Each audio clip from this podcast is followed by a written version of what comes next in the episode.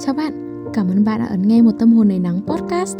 Mình là Lemon, host của chiếc podcast này và ở đây bạn sẽ được nghe về một cô gái trẻ tuổi, trẻ lòng và đầy năng lượng. I should have known it wouldn't happen cause it wasn't right. I should have known it cause it happens every goddamn time. Almost thought we could have been something. Almost thought we could have tried, but it didn't happen, so I need you to get out my life. Người, thì chủ đề ngày hôm nay sẽ có một chút buồn.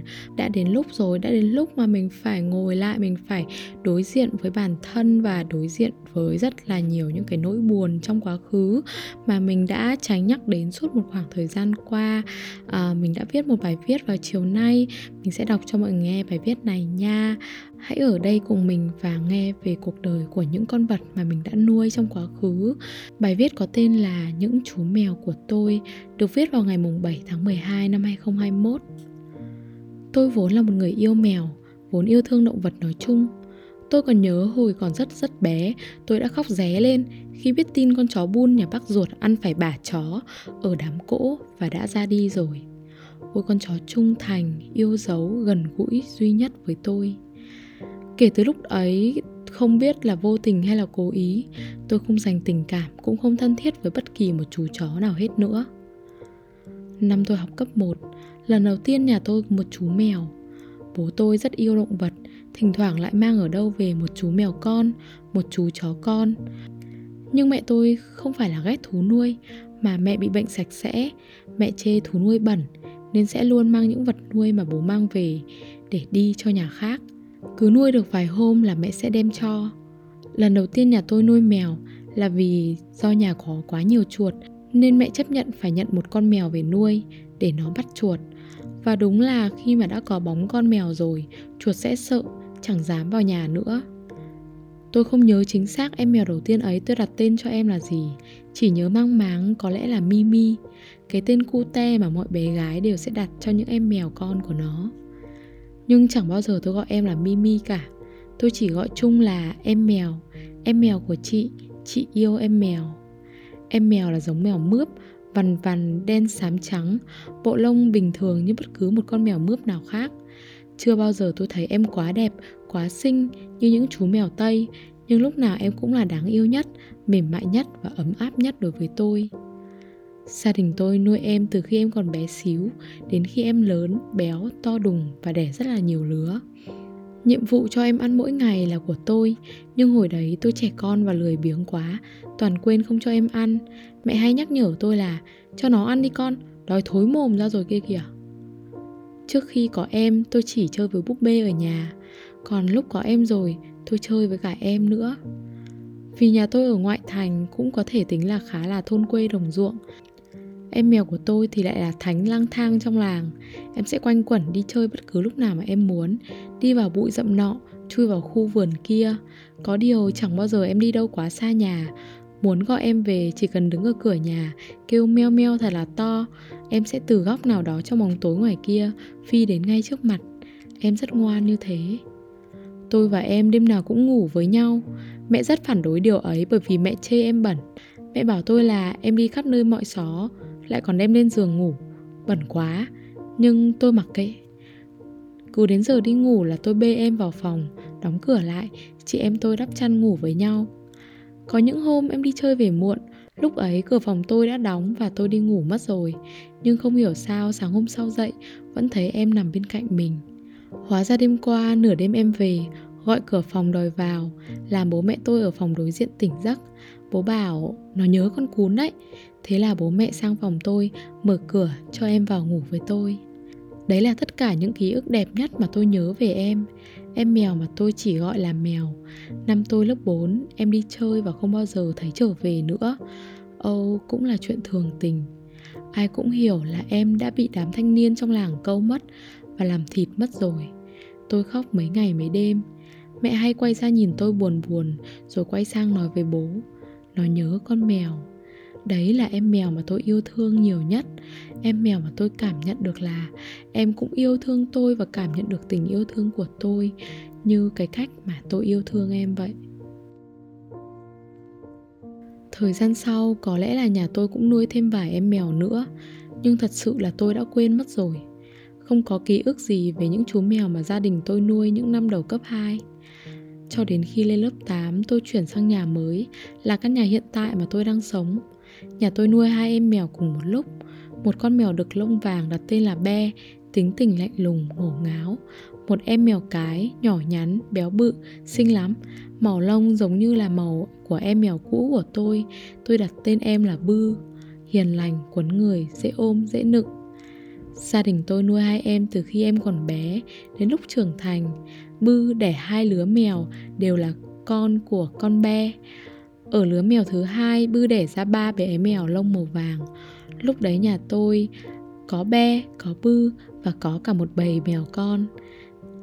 Tôi chỉ nhớ là chúng nó cứ mất dần, mất dần, lạc dần đi đâu không biết.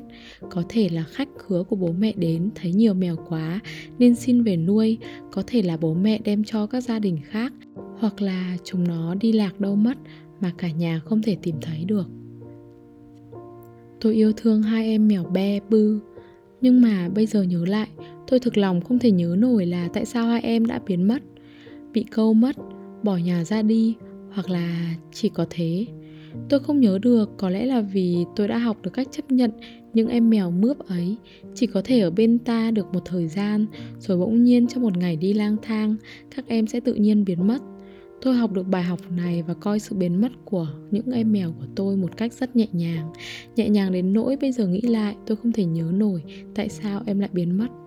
Vài ngày không thấy các em đâu, cố gắng đi tìm cũng không thấy, cả gia đình tôi sẽ tự hiểu là các em đã đi mất rồi. Tuy nhiên thì em mèo ấn tượng nhất đời tôi, em mèo làm tôi đau nhất, có lẽ là một trong những đứa con của Bư màu lông vàng Em mèo mà gia đình tôi không đem cho mà quyết định giữ lại, Tôi đặt tên cho em là Bell Chuyện là vào một ngày, Lúc đấy mẹ của Bell là em Bư Đã đi mất rồi. Em đã hết tuổi bú, Đang ngang ngang tuổi lớn. Trong một lần em đứng ở khe cửa, Bố tôi không để ý đóng cửa vào. Em gãy ngang xương lưng. Tôi chỉ nhớ là khi đi học về, mẹ kể như thế và mẹ bảo em có ré lên to lắm, nhưng rồi đi đâu mất không tìm thấy nữa. Tôi cả đứa em trai dành cả ngày trời để tìm em. Khi tìm thấy em, em nằm trong gầm sâu của cầu thang tầng 1, lê lết, đau đớn, khổ sở. Không có máu nhưng hai chân dưới của em đã mềm nhũn ra và hoàn toàn không động đậy hay đứng lên được. Em beo chui vào một góc tối, trốn thế giới với cái đau đớn thể xác và cái khuyết tật ông trời vừa giáng xuống đầu của em.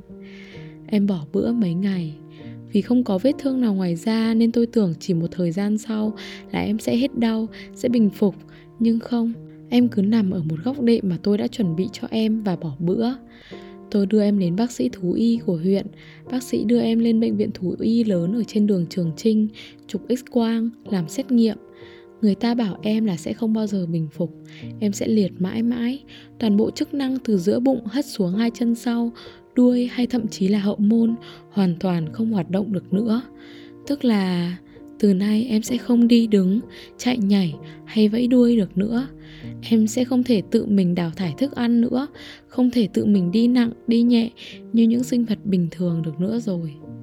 Bác sĩ nói chỉ có cách duy nhất để em đào thải được lượng chất thải trong người ra Đó là khi em đã quá tải rồi Chất thải nó sẽ tự động đào thải mà không kiểm soát được. Từ bây giờ cuộc sống của em là như thế. Ôi tôi thương em. Tôi thương em với tất cả lòng nhân hậu của một con người với trái tim yêu động vật tha thiết. Tôi thương em đến độ cứ mỗi lần nghĩ đến tình trạng của em Beo, tôi lại trào nước mắt ra ngoài. Một chú mèo khuyết tật suốt đời không còn cách nào cứu chữa. Tôi phải làm gì đây? Tôi đón em về và tiếp tục nuôi em. Tâm trạng em đã dần hồi phục. Em quen với tình trạng mới của bản thân mình. Dù chỉ đi được bằng hai chân trước, nhưng em vẫn lê lết được bản thân đi khắp góc nhà. Em đã ăn trở lại và em trở nên phàm ăn hơn trước. Em kêu meo meo nhiều hơn. Em cũng vui vẻ khi gặp tôi. Nhìn em ăn mà tôi thì muốn khóc không cho em ăn thì em đói. Tôi thương em đói. Nhưng em ăn thì em lại ăn rất khỏe. Bụng em cứ thế trương lên Trương lên đến cái độ không chứa được nữa Thì sẽ tự trào ra ngoài. Nước tiểu trong người em thì lúc nào cũng trong tình trạng dỉ ra, không kiểm soát được. Tất nhiên là tôi và đứa em trai sẽ là người dọn dẹp những cái chất thải đấy, Tắm rửa cho em mỗi ngày. Nhưng chúng tôi chấp nhận Chúng tôi không thấy phiền vì sự bẩn thỉu hôi hám Mà ngày càng thương em mèo khuyết tật của chúng tôi hơn sau một thời gian dài mệt mỏi chăm sóc, mẹ tôi không chấp nhận tình trạng của em nữa. Mẹ và bà bắt là phải mang em đi. Sau một thời gian dài thuyết phục tôi, tôi đành gật đầu đồng ý. Tôi chấp nhận tự lừa bản thân mình bằng lời nói dối của bà. Bà bảo là sẽ mang em xuống vườn của bà, cho em ăn mỗi ngày và để em ở đấy. Để em ở nhà thì bẩn thỉu quá, mẹ tôi không chịu được mà tôi còn đi học suốt ngày, thời gian chăm bẵm không có nhiều. Nhưng tôi biết thừa là em tôi em mèo đáng thương của tôi rồi sẽ chết bờ chết bụi ở một cái góc nào đó với cái thân hình khuyết tật của mình. Tôi tự nhủ với lòng mình rằng mình đã cố gắng hết sức rồi. Thôi thì mắt không thấy tim không đau cho em mèo của tôi cái cơ hội được hóa kiếp. Vào một ngày mà tôi đi học mẹ tôi, bà tôi đã mang em đi lúc nào mà không hay. Tôi đã không được nói lời chào em. Mà tôi nghĩ nếu như tôi phải nói lời chào tạm biệt em, thì có lẽ tôi lại không dám để cho em đi. Em mèo sống một đời ngắn ngủi và bất hạnh của tôi. Em mèo mà mỗi khi tôi nhớ lại, tôi đều không cầm được nước mắt.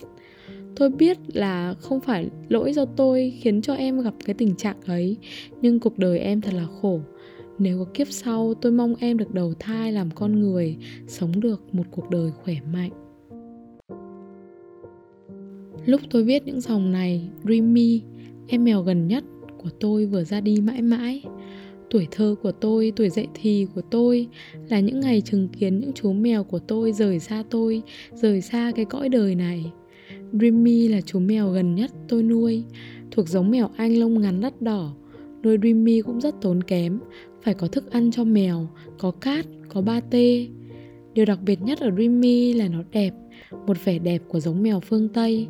Và nó cũng là con mèo duy nhất mà nhớ được cái tên mà tôi đặt cho nó Sẽ quay đầu ra mỗi khi tôi gọi tên Dreamy Tức là kẻ mộng mơ Dreamy mất ở bệnh viện thú y do viêm phổi mãn tính. Bệnh của em đã có từ 2 năm trước. Cái ngày mà tôi nhận nuôi em, em đã có cái bệnh này rồi. Người bác sĩ mà tôi hay đưa Dreamy đến để khám đã từng bảo với tôi là bệnh của Dreamy không thể chữa được. Đến mùa đông năm nay thì em không chịu đựng được nữa. Em ốm, bỏ bữa Em thậm chí còn chảy máu mũi. Em nằm viện Và em ra đi với điệu bộ đáng thương nhưng thanh thản. Hình ảnh cuối cùng của em tôi chỉ được nhìn qua màn hình điện thoại. Em đi mà giống như cái cách mà em mà em vẫn luôn lăn lộn lười biếng trong nhà. Ai mà biết được vẫn cái dáng nằm lười biếng đấy. Nhưng lần này em đã ra đi mãi mãi rồi. Người ở bệnh viện đã chôn em. Tôi biết tin em chết đã mấy ngày hôm nay. Tôi nhận thông tin ấy bình tĩnh và thản nhiên lắm. Coi vẻ không bận lòng gì. Nhưng hóa ra là tôi chỉ đang để dành cái sự bận lòng ấy đi mà thôi. Giờ nghĩ lại tôi trách bản thân mình nhiều Vì đã không dành nhiều tình cảm cho Dreamy. Đúng là em là chú mèo sung sướng nhất mà từ trước đến nay gia đình tôi nhận nuôi. Đúng là em lầm lì và không cuốn người, Cho nên là tôi mới không dành nhiều tình cảm cho em. Nhưng em vẫn đáng thương, Em vẫn đáng thương khi tôi không yêu thương em hết lòng, Những cái ngày mà em còn sống. Thôi, em mèo ra đi. Đó là cuộc đời của những chú mèo đã ở bên cạnh tôi. Tôi cảm tưởng như tình cảm của tôi dành cho chó mèo cứ nhạt dần đi, nhạt dần đi từ hết lòng yêu thương chúng cái ngày mà tôi còn bé. Đến giờ tôi khá là thở ơ và dừng dưng với chó mèo. Có phải là vì sau mỗi cuộc đời của những con vật mà tôi nuôi, tôi lại chai sạn đi một chút? Có phải là vì ngay từ khi bắt đầu nuôi chúng, tôi sẽ biết được rằng rồi sẽ có ngày chúng bỏ tôi mà ra đi? Có phải là vì tôi đã dành quá nhiều tình cảm cho chú mèo, chú chó đầu tiên, nên tôi không thể tiếp tục đặt hết tình cảm cho những chú mèo, chú chó tiếp theo được? Tôi thực lòng không rõ. Tôi chỉ biết là chắc là phải một thời gian rất dài nữa, tôi mới có thể sẵn sàng để nuôi một chú thú cưng tiếp theo. Lúc đấy tôi phải biết chắc rằng mình đủ trách nhiệm, thời gian, điều kiện để đem đến cho chú thú cưng ấy một cuộc sống đủ đầy, được ăn uống, được yêu thương. Chứ nếu nuôi chúng mà bỏ bê chúng thì tội cho chúng lắm. Không yêu thương được thì để cho người khác yêu thương cuối bài viết này tôi muốn dành một lời cầu nguyện. Cầu mong sao cho những chó, những mèo đã đến với tôi và đã ra đi sẽ được hóa kiếp sau, sẽ được sống đủ đầy và hạnh phúc, không biến cố, không bệnh tật, không chết đói chết khát, không ở bờ, ở bụi. Và tôi cũng mong cho muôn loài, nhất là thú cưng, sẽ không bao giờ bị chủ bỏ rơi, không phải lang thang nay đây mai đó, sẽ có mái nhà cho riêng mình, sẽ có thứ để ăn, có chỗ để ngủ sẽ sống trọn một vòng đời của nó. Tất cả những điều tốt đẹp nhất chị cầu nguyện cho các em em chó bun, em mèo mimi, em be, em bư, em beo và cả em dreamy nữa. Cảm ơn các em đã đến bên cuộc đời của chị. Lúc viết bài viết này thì mình đã khóc mình đã khóc rất là nhiều, mặc dù đây chỉ là những cái dòng có thể nói là khá là ngắn, khá là tóm tắt của mình thôi, bởi vì là trong mình đang còn còn cảm thấy nhiều hơn thế. Mình còn yêu thương, mình còn đau đớn, mình còn suy nghĩ đến các em chó mèo này nhiều hơn thế, nhiều hơn mà những gì mình vừa viết, nhiều hơn mà những gì mình vừa đọc cho mọi người nghe. Nhưng mà mong sao là Ừ, những cái lời này những cái dòng tâm sự của mình đối với em mèo này sẽ để lại cho mọi người một chút gì đó. Mình mong là nếu như mọi người đang có em chó em mèo một chú thú cưng nào đó ở bên cạnh mình thì hãy hết lòng chăm sóc hết lòng yêu thương và hãy hết lòng chú ý đến em nó. Bởi vì thật sự là bọn mình phải đối diện với một cái sự thật là một ngày nào đó um, những em mèo, em chó đấy sẽ ra đi mãi mãi. Chúng nó sẽ không thể ở bên cạnh bọn mình cả phần đời này được. Người duy nhất theo mình được suốt cuộc đời chính là bản thân mình thôi. Còn những em chó, những em mèo đấy là một người bạn đồng hành thân thiết và đầy yêu thương và đầy sự ấm áp, giống như là một món quà đến với một khoảnh khắc nào đó trong chuỗi hành trình của chúng ta mà thôi um, cuối cùng thì cảm ơn bạn đã ấn nghe số podcast lần này và hẹn gặp lại bạn ở số podcast tiếp theo. Đừng quên là mình sẽ ra podcast mới vào mỗi thứ tư và thứ bảy hàng tuần. Và hãy follow mình ở trên instagram facebook fanpage một tâm hồn đầy nắng để tương tác với mình nhiều hơn nhé. Tạm biệt bạn. Bạn luôn là một tâm hồn đầy nắng. Bye bye. We couldn't help it, but you know that doesn't make it right. You say I'm selfish, but I know you felt the same inside. Everybody says it's all okay. Everybody says we're fine, but guess someone else is what you need to make you feel alright. But tomorrow night I'll probably call a cab, show up at your door. Love you in the nighttime, leave you in your bed, cold and wanting more. Oh, and I should know this could never work. Oh, this could never end well. No, it's only human, but I never learned. I need you for myself. I can take the fall, the pain, the pleasure and you can take it all for worse or better But oh, what if we're wrong? What if we're not all that we thought? Then we won't make it along But hey, I guess that's love